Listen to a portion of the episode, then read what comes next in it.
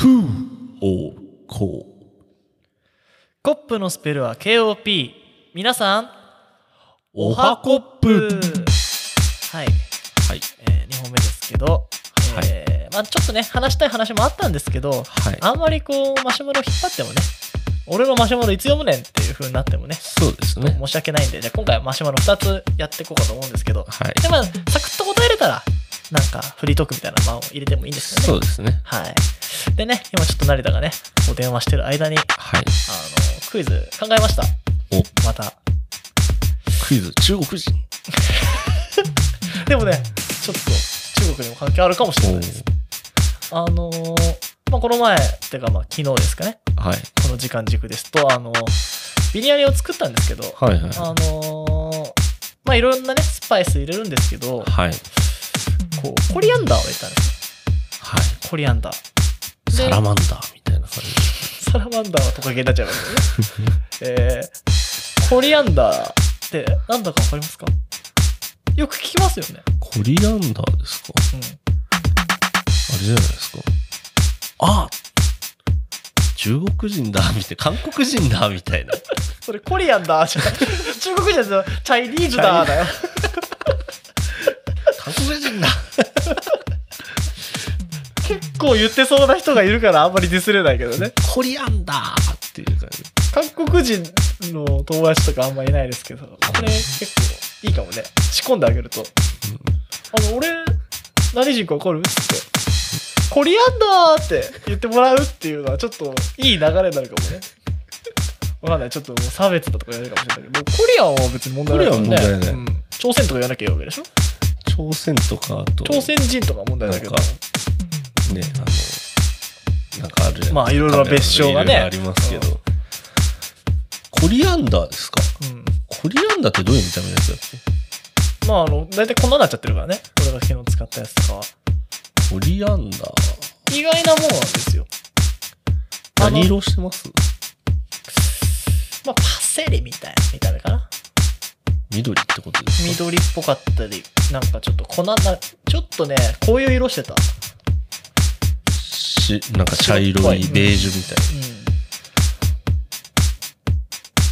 ちょっと選択肢は用意できないんですけど。あれなんだっけ？ウコンはなんだっけ？ウコンは、えー、コリアンダーじゃなくて、ターメリック。多分。うん。な八角はスターアニス。スターアニス。ベージュでしょ？うん。あれじゃないですか。人参。じゃあ、人参ということでね。高麗人参。まあでもね、い合ってるっちゃ合ってるかもしれないね。コリアンダー コリ、コライ。もう、もう無理しない方がいいと思うよ。あの、コリアンダー以上に面白いことはない。これ、後でググってみようかな。コリアンダー、韓国人って言ったら結構やってるかもね。ね。どうも、なんとかですって。よく、あの、片言な日本語で出てくるじゃないですか。あの、音楽番組とかで。はい。あれ？日本人？あれ？君中国人あ、コリアンダーあんま面白くないかもしれない。あの決して我々、あの、人差別とかしてないんで、本当に。ほほとんど変わんないですからね。そう、ただ、ひらめいちゃっただけなんで。なめちゃっただけ。うん。全然違うかもしれない。りね、韓国人はね、合わなかったな合わなかったって、あの、相性があってじゃなくて、普通にいなかった、ヨーロッパには。韓国人なんか、あの、すごい、なんか、レストランとかで、なんか、いたな。なんかやっぱこう、スタイルいいっていうか、なんか、アジアンの顔したアメリカ人みたいなメンタリティだなってちょっと思った。あそうなんだん。韓国ね、最近は、まあね、韓国ドラマとかよく見てる人多いんじゃないですかね。そうだね。あれ、長いからね。すっごい長い。あのーね、前回俺動画いっぱい見てるって言ったんですけど、韓国ドラマもちょっと手出そうかなと思ったんですけど、どれが面白いのかなっていうのが、なんかいろいろなんか人気になったやつっていっぱいあるじゃん。なんかいろいろおすすめね、聞いてね、これ見たらとか言われたんだけど、長いし、ね。なんか、俺見るんだったらアニメか外国のものかな。昔昔ね、あのーいあれはなんつだろうね、小中学生ぐらいの時ですかね、あのーお昼過ぎぐらいかな。うん。なんか昼ドラやってる時間のちょっと後ぐらいうん。に、フジテレビかなんかで結構韓国ドラマやってたね。やってたうん。俺、あれ、なんだっけ、すごい一個好きなのがあったんだ俺もすごい好きなのがあったんだよ。あの、ヒロインめっちゃ可愛くて、なんかお金持ちの、うん。なんか大大体お金持ちなんだけど、そう。あので記憶喪失のお,、うんお金持ちのおばあちゃんを優しくしてあげて、俺ねう、ん、なんかだった気がするな。全然思い出せないんだ。ストーリーもあんまりちょっと思い出せないんだけど、うんでもそれがめちゃくちゃ見たいんだ。でもね、ヒントは？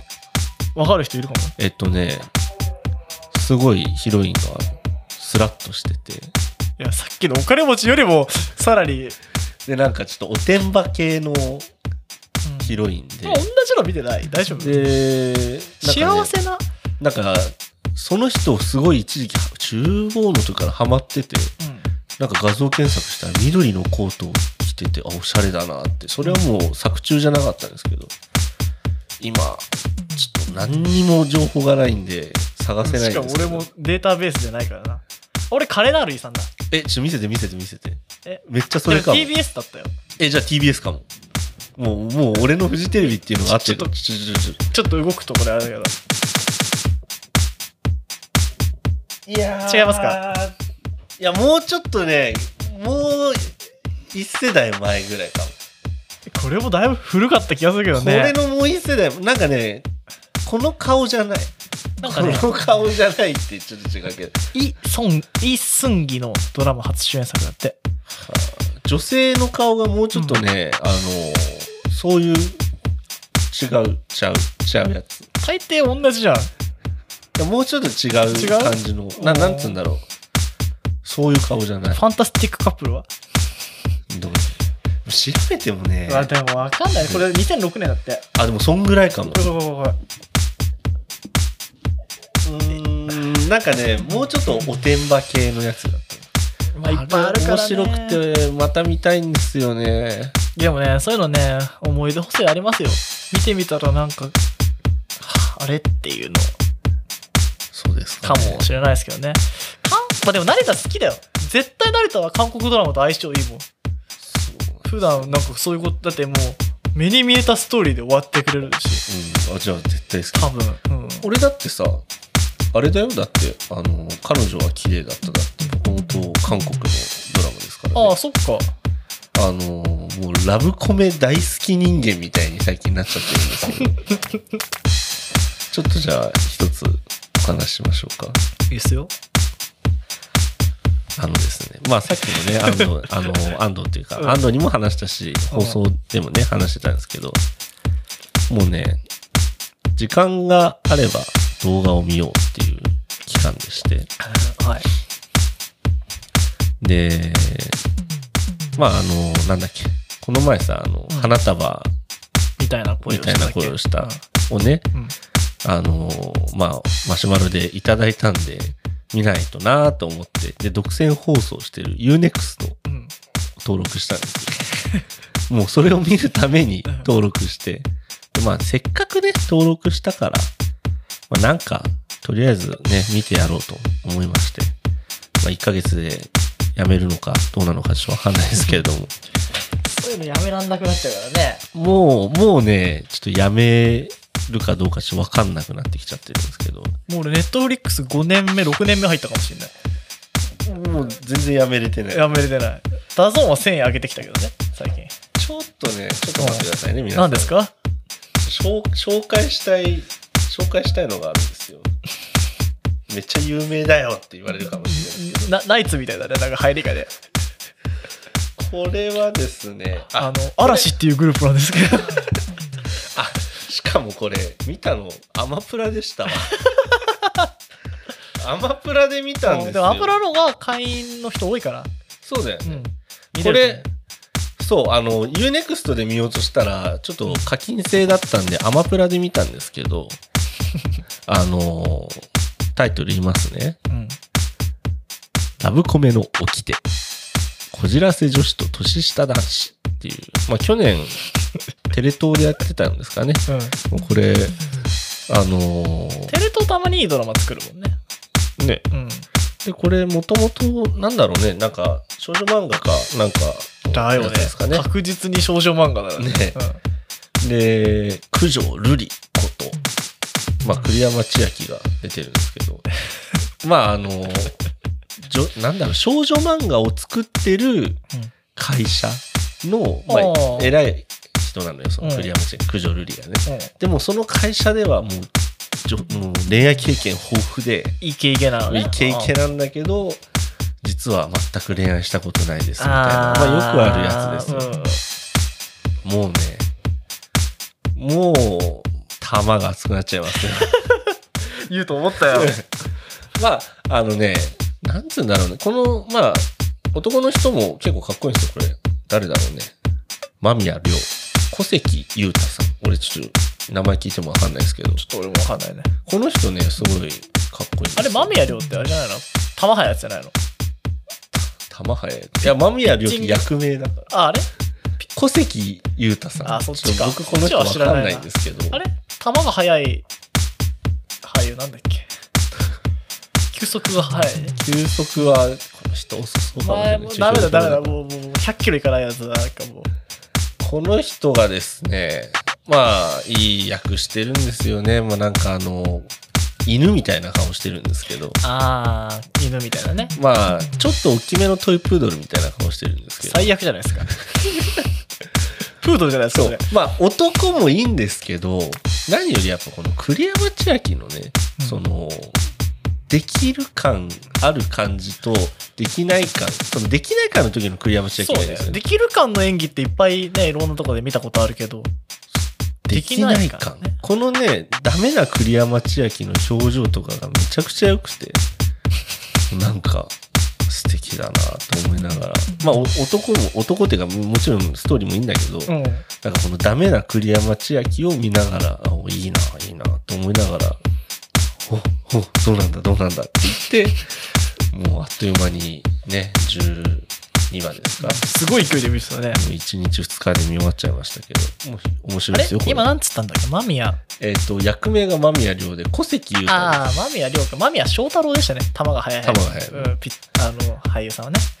ということでね、おすすめの、もう一回タイトルを教えてください。えーラブコメの掟、こじらせ女子と年下男子。でね、これ、まあ、あのー栗山千明ハマっちゃったんですけど、うん。昨日ですね、またちょっと栗山千明の作品一個見まして、すごいよね。今、栗山千明特集、多分ここしかやってないと思うけど。でも結婚したい !BL 漫画のこじらせ婚活記ってど。んだけこじらせてんだ、栗山千明。まあ、栗山千明確かにこじらせてる感じするけどね。これがまたね、まあ、ほとんど同じような役柄なんですけど、この、ダメ女、ダメ女っていうか、この恋愛経験ない感を出すのがまたうまいんですよ、表情で。でもなんかもう、すごいうまそうだけどね。実物見ると。まあ、実物はどうかなんですけど、まあ、できる女な感じしますよね。そうだね。そのね、栗山千明がそんな顔されたらっていうような、じゃあもしかして結構そういうファンいる？栗山千明のそういうファン？うん。いるんじだってゃない2足もやるってすごくない？もうだって多分このく、見たいんだと思う、みんな。栗山千明がダメな姿。ね、綾瀬はるかのあの干物女ってさ、うん。バンって言ったけどさ、うんそれ以降そんななんか、そんなにゴロゴロするようなやつとかってやってない？なんかさ、あのー、着物女、俺も見てたんだけど、うんあれってさ、まあ役だなって感じしたじゃん。なんか先うん先輩みたいな感じだったじゃん。で、なんか、ザーザーってまあなんか明らか役だな。栗山千明うん。もしかしてこれ、現実じゃねえのっていうぐらい。それ入り込みすぎだよ、それ。マジかみたいな。で、なんか本当表情豊か。まあ、や、あのうん演技がうまいっていうのもあるんだろうけど、なんかすごいなんか、もう次の日デートみたいな時の表情が、うわ、こいつマジでデートい、もう今無理みたいな顔してんな、みたいな。素敵ですよ。山千明ってね、昔、でもそんな今まだやってると思わなかった。あの、シーラリンゴの。提供曲、なんだっけ。えっ、と、美味しい季節とか、その辺歌ってる時とか、なんかちょっとさ、こう、アーティスティックな感じの時もあったじゃん。なんか、こう、いろんなことやる感じでさ、うんこう、着物着たりさ、なんかすごい奇抜なメイクしたりとかさ、なんか、でこうパッツンこうパッツンで長いみたいな、なんかそういうイメージあったけど今や抜けた女になってんの？今だからこの人年取っちゃったから。もう。37うん。多分、だだだからあの時代をこじらせたってことにして。そうそう。実年齢37だから役中が大体30まあ過ぎ30半ばぐらいの役で、でなんかまあ恋してないですよ感 を出して。うん。うんでも綺麗じゃんやっぱり。ああそう綺だ、ね、麗だから綺麗なのにみたいな絶対綺麗なのよ。どうしたら綺麗なの？確かに確かに。ああいうのってただ汚い女になっちゃうからね。そうそうあのこじらせ女子のでね普段ぐうたらしてますって言ったらなんかもうみ見るに耐えない映像になっちゃうからやっぱそこはやっぱこう表がキラキラしてて勝つっていう構造だもんね。だってやっぱさ部屋とかもさまあ映像だから映るじゃん、うん。この子のこじらせ女子の部屋。うん。まあ汚いっつうんだけど、やっぱり綺麗というかなんかいい部屋なのよ。うんまあね。素敵な部屋が汚いぐらい、はい、そういう幻想を抱いてるからね成田素敵ですよ。はいということでね。栗山千で明年の取り方なんかあのやっぱさ結構ハリウッドとかでもさうん。こうあのやっぱ女優さんはうん。年取るとえ、あの幅が狭まったりとか、うん。なかなか役がもらえなくなるみたいな問題ってずっと指摘されてて。うん。でまあね結構それこそ栗山千明もちょっと変わったとかもあるけど、うん。あのまたマトリックスの話になっちゃうんですけど、うん。トリニティってあの女の役の人うん。で、まあ、結構年取ったんだけど、うん。まあそれは取ってるよね。20年経ってるんだか。ら、うん。でもねそこがなんだろう、ま良さを感じたっていうか、うん。なんかいい年の取り方をしたとか言ったらちょっと上から目線ですけどあなんか時間の経過を感じさせる？まああれはけ結局この、まあ、ちょっとサイバーパンク的な要素もあったりまあちょっと SF 的な話なんだけど、うん。でもなんかそこでこう時間の経過とを感じさせるやっぱ演技とその見た目？うん。でまだやっぱ綺麗でうん。かっこよさも残っててっていうのがなんか見ててすごい良かったよね。なんか、まあ、こんなんなっちゃったっていうのはちょっとはあれだけどさ、なんかそういうのもあるじゃん。昔は綺麗だったんだけどねとかさ、うん。なんかで役側が側が変わってなんかコミカルになっちゃったみたいな。うん。肝っ玉母ちゃんみたいな役しかやらなくなっちゃったみたいなのじゃなくて割と同じそのそのキャラクターが年を取って、うん。でこうなりましたみたいなのがすごい出ててあー確かに。だからこう老いに逆らうんじゃなくてうん。老いをうまく取り込むようなそうだね。うんまあなかなかねできる人できない人って出てくるんだろうけどね。うんそう考えたら中村アンいるじゃん。あ中村アンね。あの人同じような役で永遠同じよ連続でドラマ出てるんだよ。マジ？うん日曜劇場とかもずっと同じ役で同じ演技だよあれ。中村アンだって。便利なんだよ。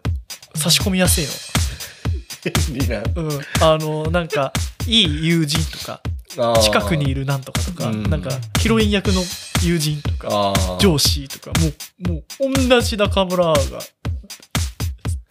きあらば差し込むみたいな感じで、あそうなんメインとかはやんないんだけど、結構映ってる時間は長いみたいなはいはいはい。キャラクターをずっと、はあなんだっけ、日本沈没もそうだし、今、安倍ちゃんのドラマも、また、うん。私あの日曜の枠全部、出てんじゃない？中村うマジ？ん。ほぼ出てる。うん。そうなの？うん。好きあらば中村愛出てきてる。同じ感じで。あの、役、名前がありますけど、演技同じ感じでお願いしますって感じでもう、へーはわかりましたっつってやってるよ、あれ。あそうなの？うん。は最近はなんか、やつは、スキューバ、なんか潜ったりするなんかやつで、スキューバってあれじゃないの？阿部寛のやつ？安倍のやつ、ああ安倍博のやつで、うんちょっと見てるけど、なんか、昨日のやつ、昨日？一昨日か、うんは、なんか、見ないでとか言って、なんかちょっとこう、脱ぐみたいな、うんあの、スーツ脱ぐみたいなシーン。はいはいでもぬ脱いでもそこまでセクシーな格好してないんだけどね。で、あの、こう、車のミラー越しに見て、見てんじゃないの？みたいな。うんあ、はいっていう。入れんならもうちょい脱ぐか、入れ、このシーン必要だったかなとか思いながら見てたんだけどね。でやっぱあの人も綺麗じゃん。で、なんかちょっとこう、ハーフタレントの走りじゃないけど、ちょっとバラエティとか出てた時もあったじゃうんん。でもなんかこう洗練されて、ここに落ち着いて、うん。もうあのポジションみんな入りたいと思うけど、うん。でもやっぱあの人にこう勝てるこう汎用性とこう美しいお姉さんキャラみたい確かに確かに。美しいお姉さんだよな、ね。うん、でなんかこう誠実そうみたいな。うん。でこう良きパートナーみたいな。うん。とか、頭も良さそうみたいな。うん。もう全部あの人持ってくからもうね、もう10人ぐらい女優殺したと思うよ、あの人が。中村アンツうん中村は超強いから。栗山千明だから勝ち合うよ、ちょっと。栗山千明。主役取れるもんな。主役取れるし、ダメな役やってるからね。中村はちょっとやってみるか、ダメなや。ダメな役。でもいいんだよ、そんなフューチャーしない方がいいんだから。数出るのが大事だから。フューチャーしちゃね、い半年ぐらい出れなくなっちゃう。そうだね。そうということでね、急にドラマの話しましたけど、じゃあ今回はね、マシュマロ話すということで。始めていきましょうかね。あ、まだ始まってなかった。始まってなかったんですよ。はいはい。えー、いきますよ。安藤と、成田の。スクール・オブ・コップ。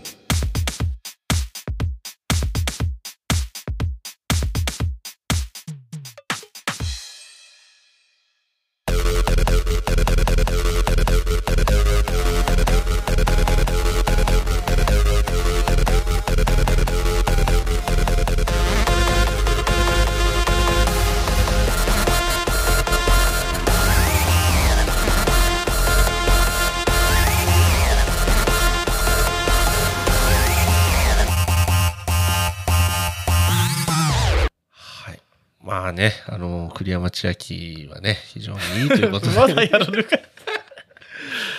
まあ今超ハマってんだもんね。めちゃくちゃ。でももうね、あんまりもうダメ女役やってんの、俺もうウィキペディア見て、うん。出演作品漁ってたんだけど、うん。ダメ女役やってそうなのがないから、ないね。だから、ちょっと、あんまりだって俺イメージないもんね。いい女役は別に見たくない。栗山千明のダメを、ダメな姿が見たいから。あじゃあ、低たらくだ24見なよ。あのひどい、まあ、オリジナル見たことないのか。うん。ひどかったですね、24。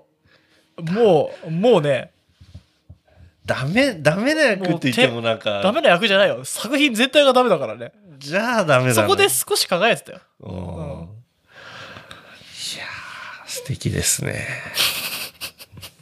ということでねじゃあ、マシュマロ2個読んでいきたいと思うんですけど、はい。なんかね、このマシュマロ来た時に思ったんだけど、はい。てかまあ、いろんなね、こうコンテンツとかね、まあラジオとかもそうだけど、なんかやっぱどっかの代弁者っていうところってでかいなと思って。まあヒカキンだったりさ、まあ流行ったりでもするじゃん。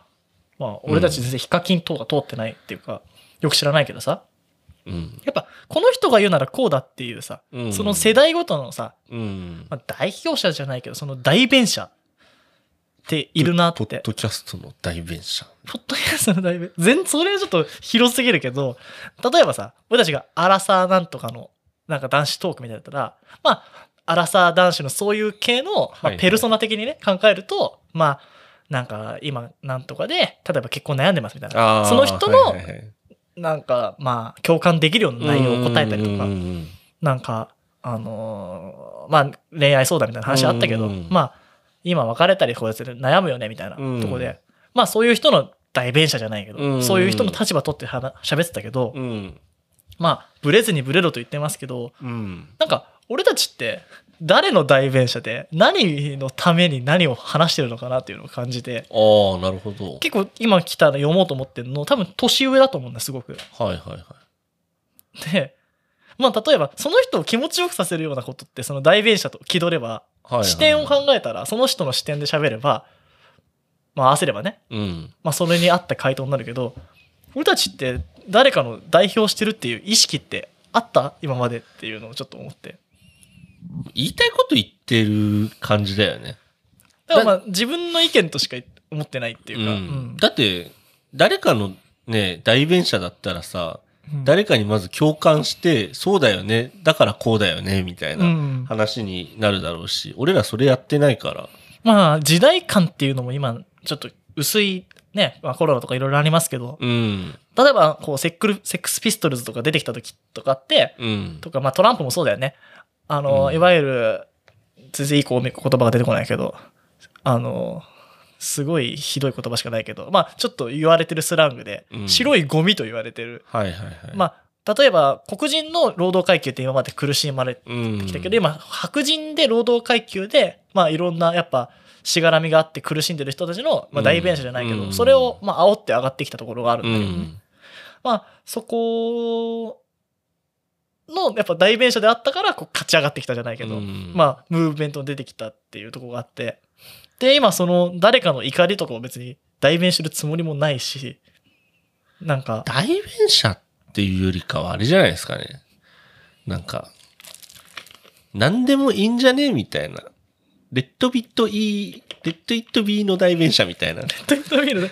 まあ、だからちょっとこう、言い方変えれば、割とメタな視点で見てるなっていうのをすごく思って、まあ、メタって言ってるから、まあ、すごい上からっぽく響く時もあるなってすごく感じるんだけど、うんまあ、それがまあ、俺たちの視点で仕方ないけど、うん。なんかこう、なんでね、まあ、こうエク、エクスキューズじゃないですけど、うん。僕たち割とこうメタで、中立、中立かわかんない。すごい個人的な意見になるけど、うん。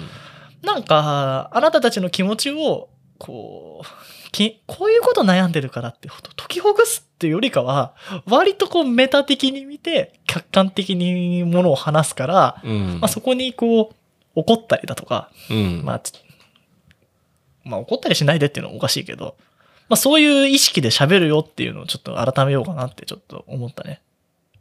あら、改めるの？っていうか、改めて思った。なああ、改めてあの、思った君の立場とか君の肩を持つ気持ちはないよっていう。、それ、でもさ、うん。それってもう承知の上でお便りをこしてないかなってちょっと思うんだよね。そう、でもやっぱ、なんか、こういうことを最近やってるから、なんか相談してるやつとか、はいはい、はい。相談、まあ、ラジオとか、まあ、うん本とかうん。を見見てたりすると、まあ、トランプも相談じゃないけど、うん。とかもそういうのを思ってて、うん、やっぱこう、時代の何かにあるものって、なんかこういうのを表現してほしかったとか、うんまあ、マトリックスのことをすごい考えたときに、うんあれってなんで、あの、こうレッドピル、ブルーピルみたいな話があるんだけど、うん。誰の怒りを表現、まあ、レイジャンゲストマシンなんか特にそうなんだよね。うん。やっぱ、だってシステムに対する怒りだから、レイジャンゲストマシン直訳すると。で誰かの怒りをこう代弁してた。まあ、うん彼らのパーソナルな怒りなのかもしれないけど、うん。あの、まあ、彼らの生い立ちとか、そこで背負ってるものを吐き出したら、それで共感する人たちがいたみたういな。ん。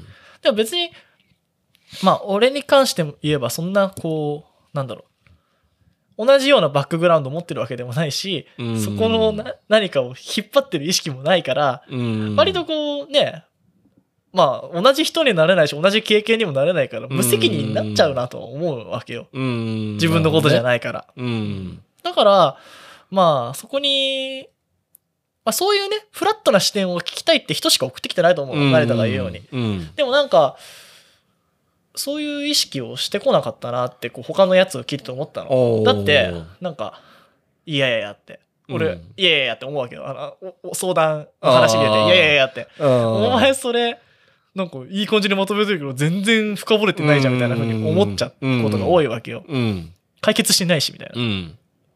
で、まあでも、それが多分その人が欲しい言葉だったんだろうし、うんそこの立場を取ったんだなって思ったの。うん。だからまあ、その時、時で、その立場を取ることあると思うのよ。うん。時にこう、フェミニスト的な立場を取る可能性はあるかもしれないけど、そういう主義主張はないし、うん。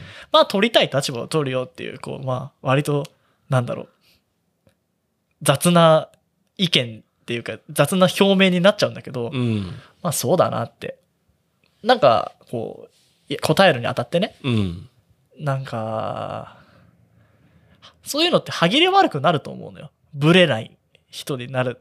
ためには。うん。絶対、俺は女性の権利を守るみたいな。うん。人の方が一貫性があって、こう、まあ、意見として正しいというか、まあ、一貫性があるし、なんか、もう、なんか信憑性を感じるというか、んそうそうそう。なんだっけ、ひろゆきだっけ信ゆだっけ。ひろゆき？なんだっけ2チャンネルの？なんか、あの人とかって言い切るような感じだからああ、さ。そうだね。もう、うんみたいな。そうなのか、みたいな感じは。なるほどね、確みたいな。うんまあ、あの人は、勝ち馬に乗るブレ、ブレオって感じがして。まあ、ちょっと、ちょっと寄っちゃうかもしれないけどね。俺たちも無責任だから、あの人も。まあの人のことを信じて何かしてうまくいくことなんかないと思うよ。それはまあ、ちょっとカウンターかもしれないけどね。うんまあね、は真に、真に 受けずに、真に受けずに、なんかまあいろんな視点で見るから、なんか好きなの選ぶよみたいな気持ちでいたいなって、そうだねちょっと思った。んそうだよ。んだって、俺らが言ってることをね、うんまあ、あの高校生は、うん。なん、なんだっけ、接吻歌いましたけど、そう、うん。でも、う、歌わなくたっていいわけですか なんかさら、、そんぐらいで聞いてよっていうね。別にね、今すごい影響力があって言ってるわけじゃないんだよ。うんう。ん、お前の言うことなんか真に受けないよってみんな思うかもしれないけど、うんなんか話してて、すげえ洗脳してるなって思っちゃう時瞬間って、うんまあ人生の中で何度かあって、うん。なんか、それっぽい喋ると、なんか、おそれが全てだって思うかもしれないけど、うん。なんか、いろいろな選択肢の一つだと思って捉えてほしいなっていうのと、うん。お前の気持ちの代弁者じゃないよっていうのをちょっと言っときたいなって。あ、いいじゃん。うんそうだよ。全然代弁してねえし、うんみたいな。うんそう。なんで、まあ、送ってきてから真面目に答えるけど、なんか、正解を与えてますっていうわけじゃないなって思って。お互い思ったこと言ってるだけだ、言ってるだけだからね。そうそう。そううんそうた多分同じメールっていうか同じマシュマロが多分2週間後くらいに来たら違うこと言うんじゃないか。俺もそう思うわ。うんうん。多分その時の気分とかなんかもう本当そんぐらいのノリで。話してるうん。だから逆に言えばそんぐらいの感じで、こうなんかあの問題を捉えるのって結構いいことだなってうん。思ったりもする。うん。なんでね、ちょっと前提として、まあそんな重いマシュマロじゃないんですけどね。はい。まあ重いか。ちょっと怒ってるやつなんで。いか、ねいかれるスキンちゃんのマシュマロ。はい。じゃあいきますよ。読みますよ。はい。えー、初マシュマロです。おはコップ。おおはコッ。プ。えー、バカな部下と上司にイライラしながら日々を過ごしています。お二人のような若者が部下でいたらよかったのになと思いながらいつも聞いています。はい。えー、初対面や関係が浅い時に優秀に見えた人が無能だったり、とろそうで使えなさそうなやつが有能だったりすることが多くあります。もうなんか、ひろゆきに遅れって感じだよね。えー、そこでお二人の思う頭のいい人の条件、悪い人の条件を聞きたいです。ちなみに私は質問を質問で返す人をバカだと考えています。はい。とのことなんですけど、はい。質問を質問で返す人。ただ、クリティカルな質問を返す場合は、なんか、一番有効打ではあると思うけどね。そもそもそれって何とかなんですかみたいな。うん。まあ、ね、その、ね、今送ってくれた方の意見だもんね、それはね。まあね、でもこっちが質問してんだから質問すんなよって思うこと確かにあるかもね。まあ確かに確かに。うん俺一つまず突っ込みたいところがあって、はい。お二方のような部下がいればって言ったじゃん。うん。俺それは多分やばいと思雇ってみるって話ですよ。う。ねえ。あのーまあ、聞いてる方だったらわかると思うんですけど、めちゃめちゃめんどくさいですよ、僕ら。そうだよ。前話しましたけど、僕、ムスタングなんでね。手綱握れるかわからないですよ。はい。あのーなんだろうな。心中するぐらいの勢いで戦っちゃうことがあるかもしれないんで。そうだね。成田の方がちょっとつ盲信だよね俺は申し訳ないですけど、心中する勢いで戦います。うん。あと、ふ同じように俺たちを扱っても多分違いますからね、結構。だから、あんまりいい部下にはなれないかもしれないです。あの、言ってくれたら、あの、なんか書類を出すんで、後ってください。今すぐでもいいですよ。まあ、まず一つ断りを言い確かにね。部下にいたらよかったのにな。本当か？まあ一応ね。あの質問で質問返すと俺。それやる意味ありますか？まあ、ね、それは一つ断りを入れたかったのと、あと、バカ、この人バカだなって思う、あれか。条件と頭のいい人の条件。俺っても、おうーん。俺でも、なんだろう。よくあるやつだけどさ、うん。なんか、まあ、これ別に仕事うんるんじゃないかもしれないけど、うん。この人、頭いいとかバカとかという見方はしないけど、なんか、次のこと読めてる人っていうのはやっぱ素敵だなって思うね。なんか、一手先、二手先、ああ、そうそねの。行動に対して、まあなんかね、飯食ってる時でもそうだけど、俺、俺、俺に対してじゃなくてもそうだけど、あ、今みんなもう食おうとしてるよね。じゃあ箸出しちゃうとかさ、並べ、皿並べちゃうとか。ね気が利くっていうのもそうだし、うんなんかプランニング、まあ、全部のもそうじゃん。料理だってそうだし、うん家事とかだってそうだし、なんかロスが増えるじゃん。そのプランニングが悪いと。うんなんかそれやってそれやってそれやってって見てると、いや、うんそれは一緒にやるべきだったでしょとかさ、うんなんか料理も同じタイミングでできなかったりするとさ、うん。確かに。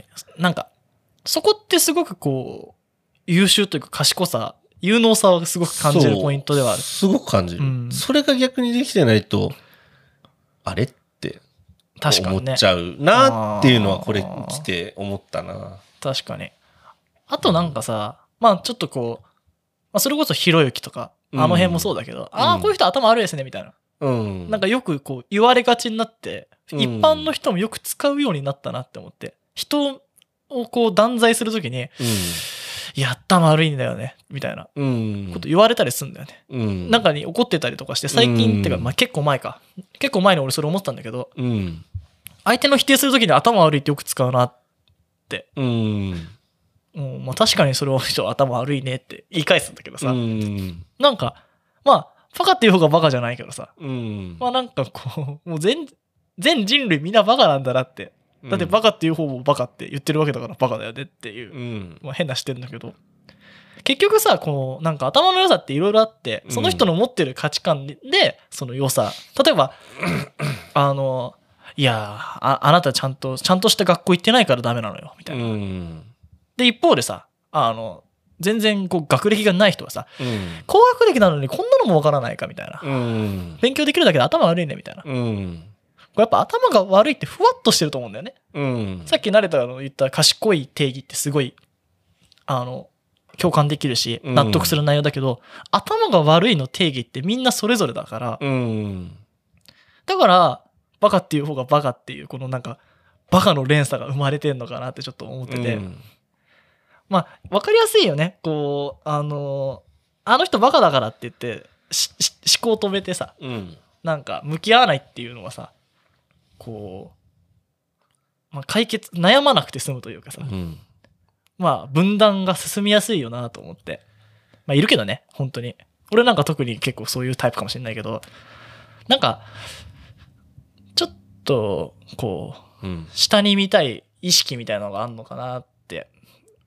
まあそう思わないとこの理不尽にやってらんないっていうのは多分すごくあるし、すごいいい回答だと思本当？う。うん。俺もそれは、まあね、あの、会社勤めてた時もそうだけど、あの、言ってしまえばさ、まあ年取ってでも女子であろうとさ、バカはバカだし、部下もそう、女子から見ればバカだと思うしさ、うんまあお互いなんか分かり合えないところってあるわけだからさ、うんそう。で、バカ同士でどうやるのっていうのを考えないと、そう。だからお互いさ分かり合えないんだから、その中で何が最善策なのかを考えることが一番仕事の効率化だと思うし、本当本当そう。そで、れよ、そっから出た結論が俺ひ一番すごいひどいんだけど、うん。みんなバカだなって思ってるのよ。それはそうじゃない。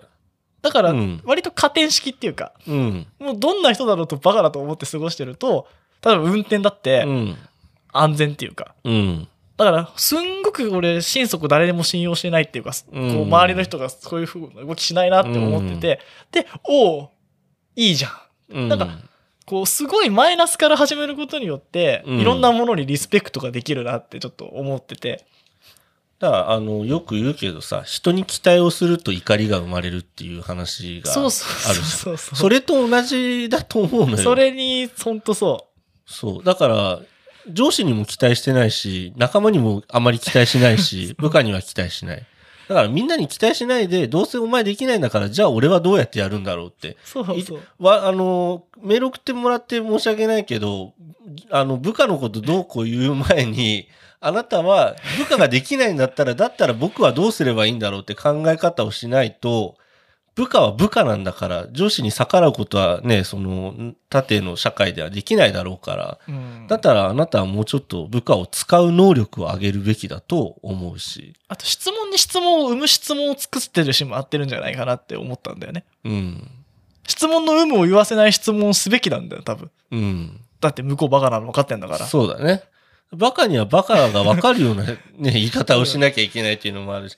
まあ、この人を否定したいわけじゃないけど、俺はそう思う。うん上司になったら、上司になったらっていうか、下ができた時は俺そういう風にするし、したいなと思うし。あとで、まあ、どこにこうストロングポイントがあるかによると思うんだよね。うんな。んかさ、あれは一個前か。ゆっくり話す、早く喋るっていうのもあるあるけどさ、うん一長一短なんだよ。うん。その、俺ブワーって喋って、うんあれかもしれないけど、やっぱこう言葉の重さってものが減るし、うん。で、あの、パーって回転早く喋ってるように感じるかもしれないけど、結構めちゃくちゃなこと言っちゃうし、うん、あ、繋がってなかったって思うことって結構いっぱいあるから、なんか、そういうもんだと思うんだよ。すんごい早く喋ったりとか、パンパンパンパン行く人が頭がいいって思う価値観うんの人と、一方で深みのある言葉をゆっくり考えてポッて出す頭の良さって、うん。こう、長距離と短距離みたいなもんで、うん。なんかそこってその、なんだろう、どっちが優れてるみたいな話じゃなくてう、んそれってどう、どういう時に必要な知性かって話だと思うんだよね。うん。知性とか、その、例えば IQ で測るのであれば、うん。上下は出るけど、うん。でも結局適材適所というか、こう、どこにおいての知識なのかだと思うんだよね。うんで、まあ、俺がその、一番バカだと思う基準は、お。あの、無知の無知ですね。うん。なんか、ムチムチみたいになっちゃいますけど、うんなんか、結局、こう何か勉強しようとした人とか、大学とか、まあ、いろんなね、本読んだりとかう、んいろいろあると思うんですけど、うん何かを知ると、より知らないことが増えてくるじゃないですか。うん。だから、こう、なんか、知識においての、こう、謙虚さっていうものが出ると思うんだよね。だから、無知の無知を表す言葉として、あ、分かったってすぐ言う人って信用できないなと思って。ああ、確かに。もう、じいちゃんとかボケちゃってんだけど、すぐ分かったっていうの。絶対分かってないじゃんと思って。あ、分かった、分かったとか言うの。の。で、分かってないんだけどね。俺、分かったっていう口にする人間で分かったやつってほとんどいないと思ってて。で、なんか、あ、こういう理解で合ってんのかなとか、自分の解釈を差し出したりとか、なんか、まあ質問に質問に返しちゃうかもしれないんだけど、うん結構そこの、なんだろう、分かったっていうのの理解度って10%ぐらいだと思ってて、うん。なんか、そこの無知の知があるかないかが多分そこのすごい知性と、うんそのなんか、知を深められる人の差かなって。うん。なんか、だから、言言い換えればあれだよね、こう、バカになれるタイプっていう方が賢いよね。あ、僕バカなんでわからないうん。なって。ただ、一方で、それ言う人嫌いなんだよ、俺。ああ。私バカなんから分からないんですけどうんとか、なんか、そ、そこの、なんだろう、このエクスキューズというか、枕言葉いらないなと思って。そだってみんなバカなんだからってそ思ってる。れ、そう、バカだから分かんないっていうか、失敗をなくしたいから分からないの方が俺はいいとそ思う。う。なんかね、そう、あの、うん。そ、それ言われたらもうどうすればいい？いや、バカに分かるように話そうかって言えばいいのかさ、なんかさ、ねなん、かもう理解の放棄というかさ、なんかそんなことで言われたら、まあ、そうだね。って、いや、そんなことないよ待ちだったらそうかもしれないけどさ、そんなことないよなんて言わないしさ、なんか、うーん、こう、まあね、みんなバカだからね、みたいなこと言うのも話そぐれるしさ、なんか、その枕いると思って。まあ、コンプレックスの何かなのかもしれないし、まあ、転ぶ前にうん、さ先手打っときましょうっていう何かなのかもしれないけど、なんかその言葉は気になるし、まあでもその言葉が出てくるのって、さっきの前半に戻って、あの人バカだからって切ってしまう世の中だからと思うんだよね。んうん。結構ね、いるよね、その、自尊心の低い人ってね、世の中。低いのか、防すごく防御したいのかっていうう。ん。なんか、結構、あ驚くほど、うんこの人、自尊心低いんだなって思う人は、世の中いるんだなっていう。身の回りにはあんま少ないですよ。うんで、も、あ、世の中いるんだなって思ったことが最近あって。まあそんなエピソードは話さないですけど。まあでも、そう、そういう世の中なんだなってちょっと思ったことがあったんですよね。そう、結構多いんだよね。なんか、いや、ダメでも自信満々の方がいいじゃんって思うけどね。あとやっぱ、バカだと思われることに、多分すごい抵抗があるうん。と問題なのかもしれない。もうだって、みんなバカなんだからいいじゃん。だからそのうん点、バカになれるっていうのはやっぱすごい強さだと思うよね。ううんん。バカにされてもあんまり、あ、そうっすかってなれるじゃん。うん。なんか、そこに張り合おうとするからなんか戦いになるっていうか。そうだあいね。いっすよ、俺。あお前が思うバカならバカでいいっす、みたいなうん。感じかな。あとは、あの、頭のいい条件って、うん。頭のいい人って知性が溢れてるから、うんなんか条件見なくたってわかるっしょそうだってね。思うな。話してて、うん、なんか、かん、なんか、感じるときあるよねう。ん。あんまあのー話してて、この人やべえなって思うこと少ないですけど、でも、うん、去年の夏ぐらいですかね、アンドに話したけど、うんこの人、久々に会ったこの人、やっばっていうことありましたけど。あとは、うんあの、一般的に、っていうか、ある尺度から見るとめちゃくちゃ頭良くてもうすげえバカだったりもするから。うんうん俺、ちょっと、あの、すごい、もうみんな、うちの大学の奨学金取ってる。うん。うん。まあ、だから結局、ケンブリッジとか行くんだけど、うん。その後とかみんな、ようん。うなこと一緒に住んでたんだけど、うん。めちゃくちゃポーカー良かったし、うん。料理もすぐ焦がしちゃうし、うん。それを頭いいと言えるかっていう。うん、すごい数学できるよ。うん。でもそれは頭いいのだろうか、果たしてって。確かに確かに。ある点から見たらね。なんか頭いいってさ、自分、まあさっきのその気遣いのところもそうだけどさ、うんその見てる人から都合よく動くかどうかみたいなところもあるんじゃないかなっていうそう、だからその人の持ってる、やっぱこの価値観。価値観うのん。知性で見て、で、そこからそ、そこが、そこあった瞬間に、ちょっと、あ、あの人バカだから。って言ったら気持ちいいからね。自分が上がるから。だってさ、この、まあ、この人がどうかわかんないけど、この人がさ、うん質問してくれた人が、例えば、部下がすごいできたやつだとしてもさ、そいつがさ、その質問者さんのことをちょっとプライド傷つけるような一言でも言ったら、あいつはバカだからって言いかねないというか、し、部下が多分上司バカだって言ってると思う。悲しい連鎖じゃん、それって。で、さっきのちょっと言葉の不習詞をね、また解体するより悪いけど、うん。あの、とろそうで使えなそうなやつが実は有能だったりすることが多くありますって書いてあって、もうそれ、うん下に見ててあげたから、自分の自尊心がたうん救われるじゃないけど、まあそうだよね。まあ、すごいひどい嫌な言い方すればね。っていう、ちょっとそういう心の何かがあるんじゃないかなっていうのをすごく思って。まあ、だから前半の俺のエクスキューズだったんだけどね。フラットに見てこう思ったっていううね。ん。いい、いいと思う。まあ、あるよね。一回ちょっと共感すれば、まあそういうのはあるけどねって。まあ、でもみんなバカなんだから仕方ないじゃんって。まあね、多分、この人もね、こうやって俺らのやつ、まあ何回聞いたかわかんないですけど、聞ける、聞けるぐらいって偉そうな意味じゃなくて、聞いてられるぐらいのひ、聞いてられるぐらいって言い方もちょっとおかしいですけど、まあ、リテラシーが高い。ハイコンテキストなね、ポッドキャストでございますから。まあそういう意味じゃないけど、聞けるぐらい落ち着きのある人だと思うのよ。そうやって、だって、ポッドキャスト落ち着いて聞いてられること自体が素晴らしまず、ポッドキャスト。まで届くっていうね、そう。で、しかもね、マシュマロ送るぐらい聞いて、あ、この人たちマシュマロ言えばこういうのを答えてくれるんだってバイタリティがあるよね。そう。うんっていう方だから、多分この時はすごくイライラしてたんじゃないかなと思うんですよね。本当そうだと思う。だから一度ね、ちょっと落ち着いて、あの、あなたが送った文章をもう一度見つめ直して、あら、僕こんなことを書いちゃって送っちゃってたっていうふうに思って、うん。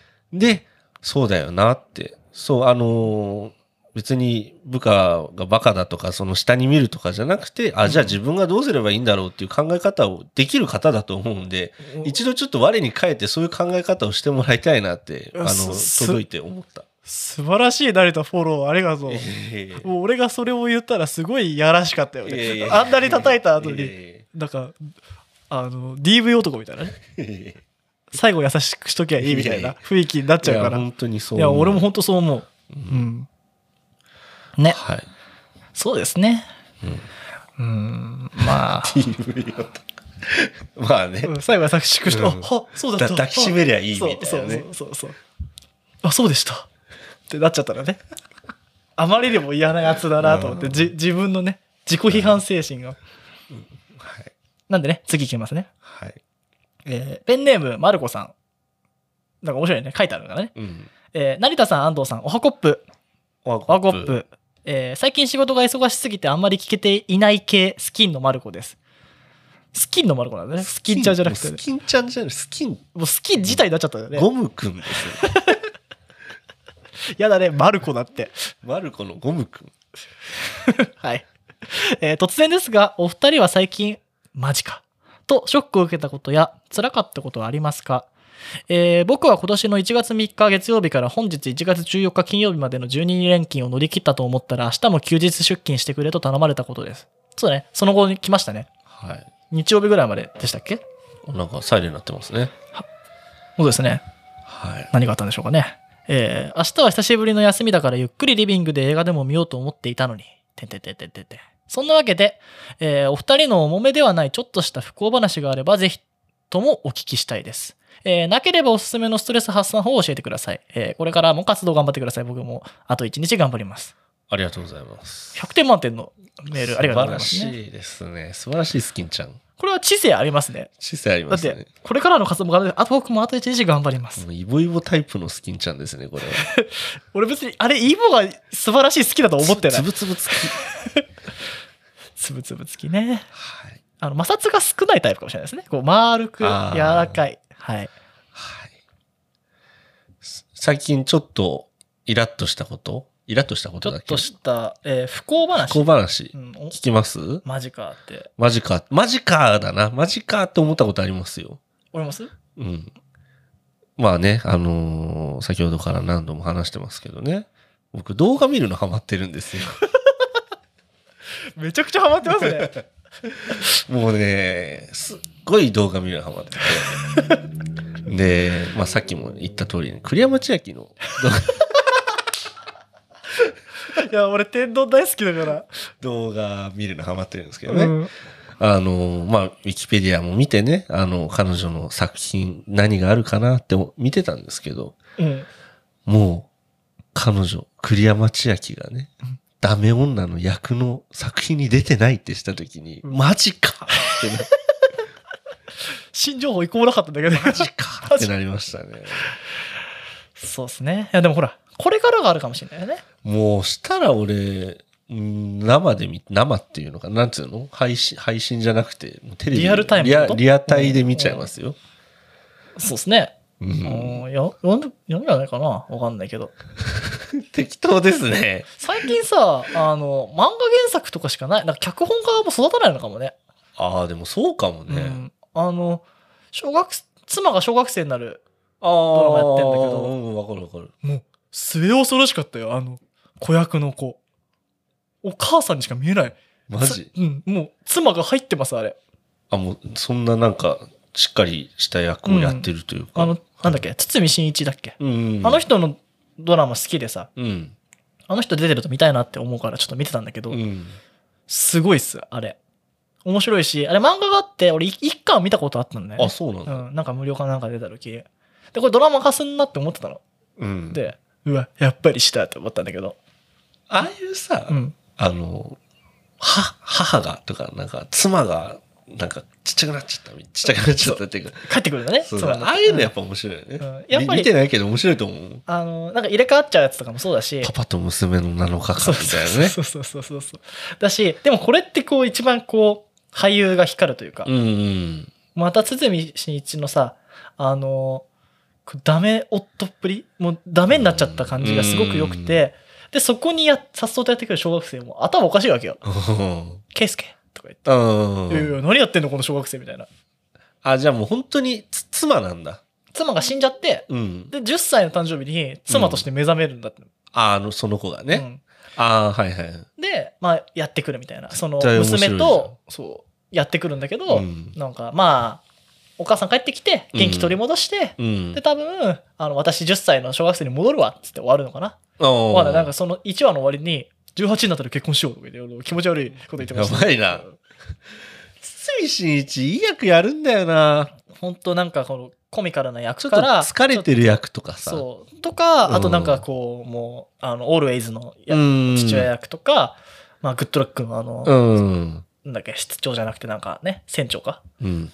なんかこう厳しい役だったりとか、まあいろんないいね、役するよね。うんがおすごいね。あれだった、あの、死んじゃった妻は石田ゆり子。おー、西田由里子ね。すごい、まあいいドラマだったなって。だったなっていうか。。まあでもね、やっぱ俺漫画も読んでないからあれだけど、うん。まあエンディングとしてはやっぱそっちに行くしかなくなるから、うんまあ、こう、俺配役が不安だったわけよ。子役が子役しすぎてるとさ、入ってるように見えないじゃん確かに確かに。多分相当勝ち進んだ子なんじゃない？そうだ、ね。子供の可愛さ一遍もない。あ、本当。うんもうなんか、マナちゃん以来の恐ろしさを感じた。おー。なんか、キャピキャピした子役じゃないの？確かに子供なんだよ。うん。でもなんか、入ってるよ、なんかっていう感じで、見てみよすごかったですね。で、マジかって話か。あマジかーって思いましたね。自社化したかって。う。まあ、マジかだよね。まあ、マジかって言えば、あの、前回、前々回か、のアップロードがうん。92%までいったんですよ。うん。そしたらプチンって止まったんですよね。はいはい。最悪ですよ、あれマジカーですよ。それはマジかだな。ゼロから始まったからね、また。うん。いろいろなソフトを動かしたり、回線が重くなってたのかなもう普段は、あの、結構2回ぐらい上げるんですよ。僕、うんいろいろこう仕組み上ね。うん。で、WAV のファイル送ってる時も重いんですけど、まあ、20分ありゃ遅れるかなって感じなんですけど、もうなんかすんごい遅くて、うん。え、まだこんななの？っつって、やっと92%までいったと思ったら、うん。なんか、なんか固まっちゃって、うん。リフレッシュしますかみたいな。いや、やべえやべえと思って。一回エスケープをしたんだけど、うん。ゼロになっちゃったってなって、エスケープ逃げられんだった。そう、むしろ全部エスケープした。もう、最悪だった。あの、スライムに追っかけられるやつ。うん。ただしまかまり込まれたみたいになってたね。もう、あれは間近だったけどね。まあ、まあ、不幸もね、長くは続かないんでね。ストレス発散法です。って、あと。まあ、なければだけど、まストレス発散法ですか？あ、なんかさ、あの、いろんなあるじゃん。歌うとかさ。なんかさ、うんいろいろあると思うけど、俺、あの、やっぱ、身体だと思うんだよね。体を動かすのと頭使うのをやっぱやらなきゃいけないなと思って。やっぱあれじゃないですか？あ、あ歩くまあ、あねる。とかスポーツとか。うん。それが一番いいと思う。かな？俺のストレス発散を聞きますうん。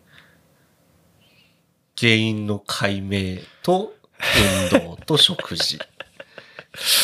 そりゃそうかもね。うん。原因の解明しないことには運動しても食事してももやもやし続けるから。てかその単発的ストレスとさ、こううん環境的ストレスとさ、うん。なんかほら、精神的なストレスってこう、なんか何かがあってそれを考えてたりとかのストレスでしょ、うんなんかそれってもうさ、発散できるもんじゃないよね。うん。てかもうそれはもうなんかストレスなのか、うん。そもそもの。うん悩みなんじゃないかと思って。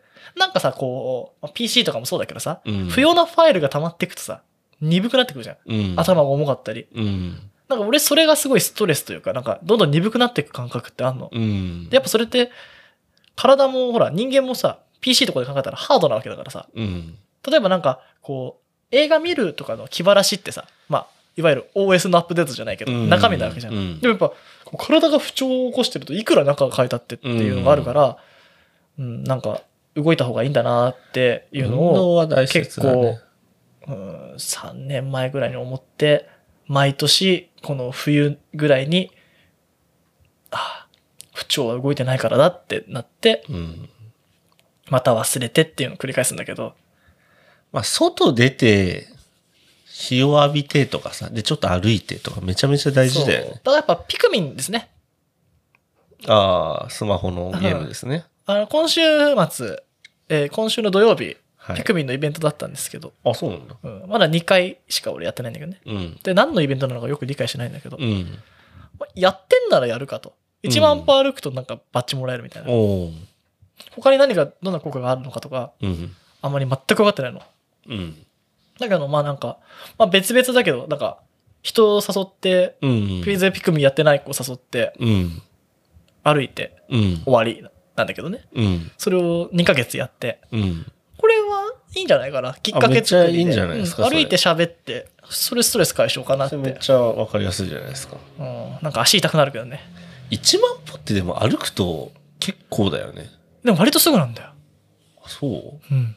1万歩ってなかなかだって普通にしてりゃ1日歩かないでしょ。ピクミンの1万歩、緩い可能性もあるけど、うん。なんかね、1万5000ぐらいで行って帰ってこようかみたいな、あのうん前回の時なんか思ってたんだけど、いやでもなんか日吉ぐらいまで行けるかなと思って行ったら、うん。2、3万歩ぐらい歩きましたね、結局。3万歩ってもう足腰やられるレベルよ。うん、だから1万はね、割とすぐなの。あ、本当。うん。日吉ですか？日吉は行くと、うん、きつかったな。めっちゃ地名出てる。うん。あの、たまにね、日吉で帰ってこれなくなってね、歩いたことがあって。うんでも酔っ払ってで歩くのと明るい朝歩くのってだいぶ距離感違うんだね。遠いってなって。日吉か。あれ、ゴーヤの、ゴーヤ？あれ？ちょっと待って、なんでもない。なんでもないですか？沖縄沖縄栄行かなかったっけ？ああ、あれ日吉だったっあれけ日吉じゃなかったっけ？あなんか、なんで日吉行ったんだか覚えてないけど。また行きたいねって言ってから、すごく記憶の体にあった、ね。安藤青森飲んでた気がする。飲んでたかも。多分、そ俺は大体、その場所のもの飲むから。そう、なんか言ったね。そしたら俺車だったね、確か。ああ、そうだった、そうだった。そうでしたね。懐かしいな。なんで日吉行ったんだろうね、あれね。あれじゃない？走ってたら日吉に着いちゃったんじゃないのかな？かな。大抵、わけわかんないところに行って、わけわかんない寿司食ったりするのも、なんかほら、確かに。サービスエリアじゃないやあの、出口降り忘れたりとか、確かうんなんか、そんなんじゃないですかね。特に日吉に思い出はないですけどね、あと、うん。あそこって、よくわかんないよね。はい。まあ、日吉住んでる人いるかもしれないしね。そうです、どこやってなるかもしれないですけど。まあ、歩くといいよって話でしたね。そうですね。日吉といえばね、うん。あの、我々の世代で、あの、陸上強かった日吉克美さんっていう方がうん。ご存知ですか？その、短距離？短距離で。うん。あれはですね、日吉克美さん、ちょっと待ってくださいね。秋吉しかない秋吉だっけ？秋吉はあの、阪神じゃないや、えっと、ファイターズのピッチャー。あ、そうなの？日吉克美さん。まあ、我々と同じく95年生まれですね。彼、まあ、100と200のね、うん。記録保持者だったんですよ、中学の。中学記録保持者。中学記録保持者。で100は元中学記録保持者かな。うん。で、なんで他の人はこちらも検索で健直子が出てくるんだろねう。うん。え。で、日吉克美さん、この前、たまたまなんか、ヤフーニュースかなんかに出てたのかな。すごいんですよ、彼。めちゃめちゃ速くて。いつだったっけな。中学の時で、もう10秒なんたらみたいな。10秒53。そう、めちゃめちゃ速いのよ、もう。うん。これでも2012年が中学じゃないか？中学か。え？もうバカ速いの。もう行かれてるほど速くて。で、彼、出身って書いてあるね。そう。で、彼が、なんか競輪選手になったっていうのを見て、あの日吉克美が、かけに行こうぜ。うん絶対速いだろうとかも、め、もうさ、あの、陸上マガジンとかあるじゃん。うん。もう、こういう、あ、もうそういう人ね。もう、陸うんマガの表紙みたいな人で。でもあんま顔早くなさそうなんだね。もう全然、まあ、あの、普通の、見た目普通の方なんですけど、めちゃめちゃ、もう名前だけは俺知ってて。へえう。わ日吉克美や。本当だ、普通に陸上マガジンの表紙だわ。でしょ、うん。黒い、なんか、ユニフォームみたいなの着てたりとか。へえ。で、陸上はもう引退して、競輪か。で競輪行って、あの日吉克、もう名前だけしか知らないよ。名前と顔しか知らないんだけど、日吉克美が競輪行ったのかって言って、ちょっとなんか、わ、知らない人なんですけど、応援したくなっちゃって。へえ、ちょっと、ちょっと日吉だ、日吉関連で。か、買って、勝ちに行くか。ね。勝ってくれるかな？デビュー戦、ちょっと日吉克美にかけに行くか。うん。負けたら、俺、怒り散らすからね。最低じゃねおめえ100メートル記録持ってんのになんでチャリで勝てねえんだ走れや走れやとか言って。走って勝てるわけねえそっか、チャリ。俺、馬娘にも切れてるからね。差し切れや、バカと思って。ちょっと応援したいでしょ。うんちょっとすんごい応援したい。なんか俺らの代のスターだったから、うんちょっと応援したいなと思って。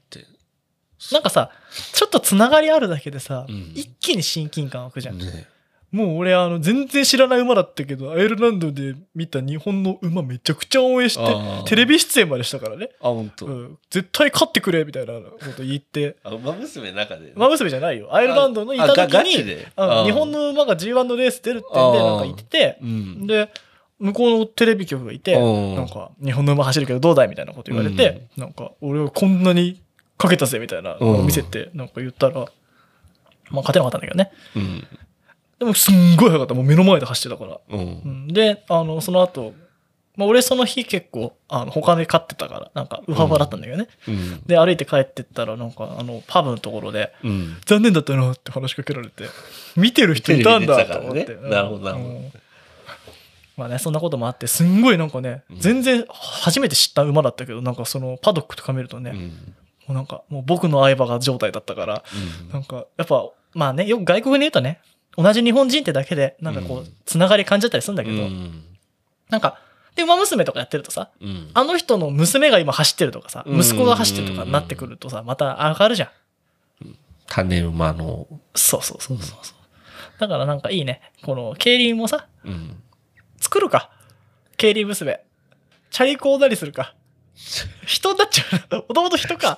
もともと人が走ってるだけ。いや、ちゃんとぐるぐるぐる。なんかさ、今一瞬さ、うん。俺らもなんかさ、うん。かけるの始めるかって思ったけど、賭博に、捕まる捕ま俺らもこのさっきのさ、収録みたいにさ、る。うん。まあなんかね、あの、YouTube で微妙に人気ある人たち集めてね、うんちょっとじゃあライブでもしますかって思って、微妙にね、足速い人たち集めて、賭けでもしますか？って。賭場。賭場だよ。ジャックポットは。ダメですね、それ。らいろんな抜け方があるけどね。あのーでもね、あの、ギャンブル系は特にすごい厳しいんで、うん。うん、イギリスのブックメーカーとか通すか、楽しいよね。でも、やってて、やってなかった？あのー、陸上の大会って暇じゃん？うん。長い寄せいっぱいあって。うん。で、あ本当にあれ、馬娘ですよ。あの、女子100メートルとか見てて。賭博、えー、陸上賭博。4, 4レーンが勝つね。俺4レーンにかけるよとか上で見ててさ、あーやって走ってって、おいけけけけけとか言ってて、ああ、負けたーっつって。じゃあ、じゃあパンやるよみたいな、なんかことやりながら。陸上賭博ですか？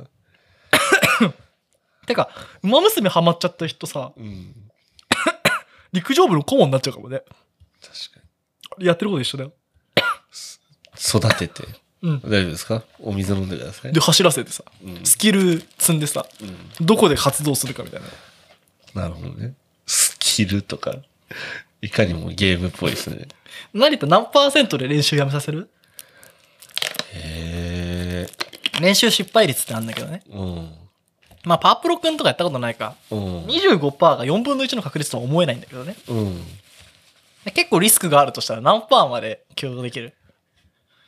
え、それって限界の何パーまで、その毎日練習させるだかかみたいな？らあの、体力が減ってって、うん少ない状態で練習させると、うん5%の確率で失敗しますとか、うん10%、ちょっと疲れてきたとか言い出すのよ、馬娘が。うんで、練習させて15%とかでやると、まあうん、失敗するね。で、失敗するともう能力下がるし、やる気も下がる。やばいじゃん。うん。で、下手すると、練習罰みたいなのがついちゃったりしてね。もう普段ぐらいだったら6、70%ぐらいでいいんじゃないですか？それは、それは、あの、ちょっとやってないね。6、6、70%はもうもうほとんど無理。だけど、もうちょっとやらせなきゃダメですか？いやいや、60%休んだ方がいいよ。あ、もっと休ませた方がいいですか、結構ね、あの、みんな低くやってんだけど、何パーぐらいでやってるの？え、もうなんか10、10、20ぐらいで、そんなに、何？そんなもんでいいんだ？うんだだって、リスク取りしないからね、休ませた方がいいもんね。なるほど。でも俺、あの、ほら、始めたばっかりでさ、うん。あんまりこう、サポートカードっていうのがあると上振れ、あ上に狙えるんだけど、まあ、俺はやっぱ、あの、もう壊れるなら壊れろと思って練習させなきゃいけないのね。なるほど。うん、じゃじゃないと強い馬できないから。うん。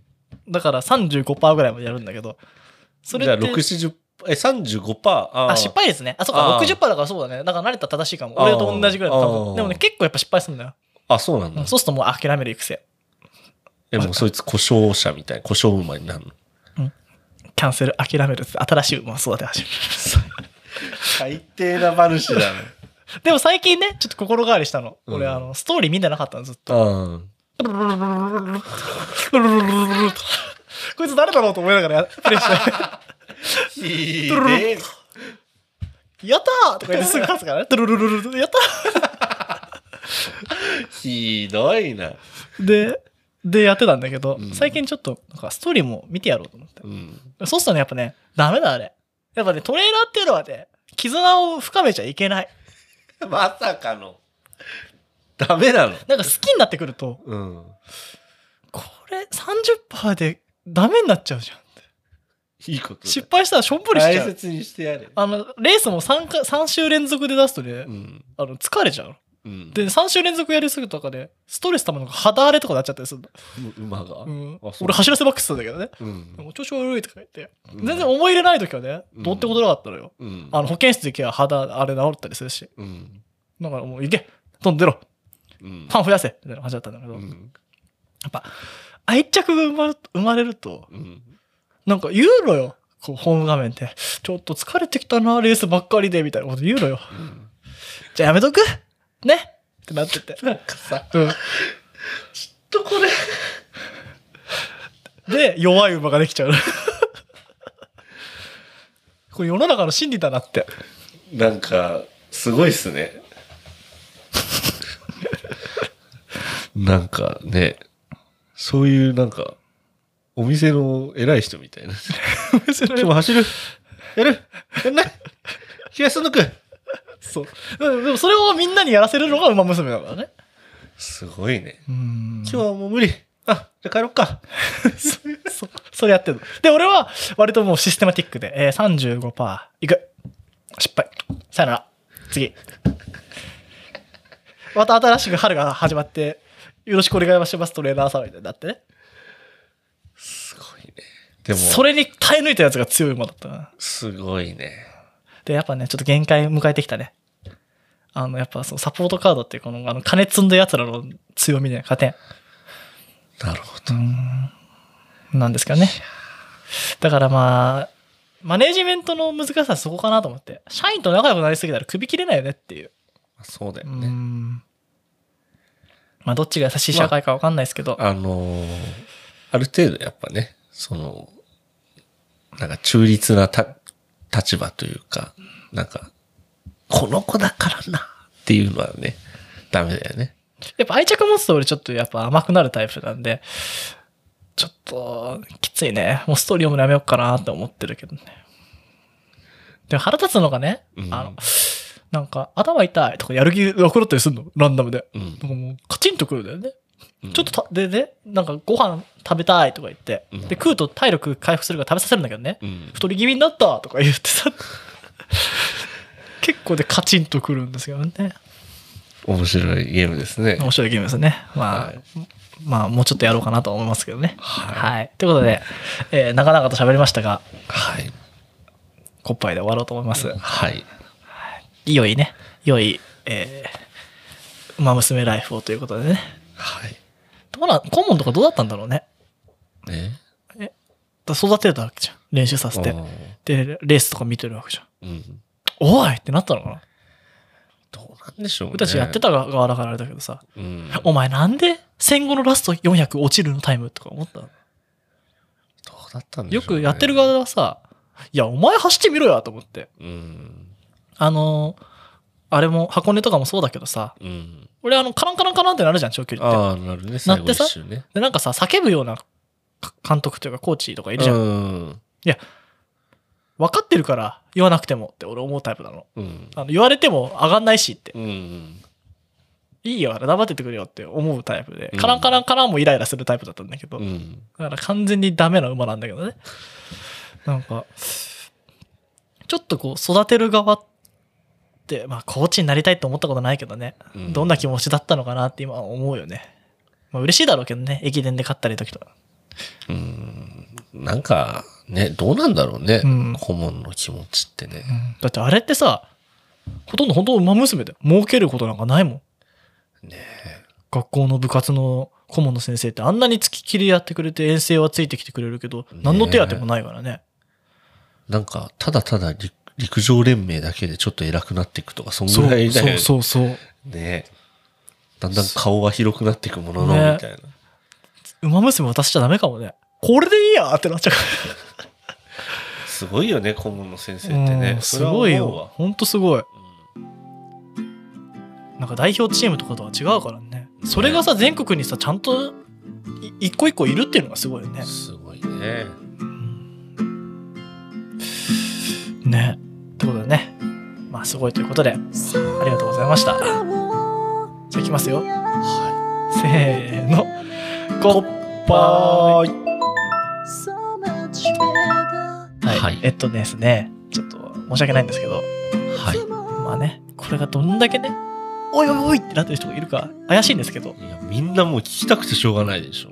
あすいません、コリアンダーの答えをね、言ってなかったね。成田で、すごいですよ、成田に今言った時に。あの、答え言い忘れたんだよって言ったら、なんだっけ？質問忘れてました。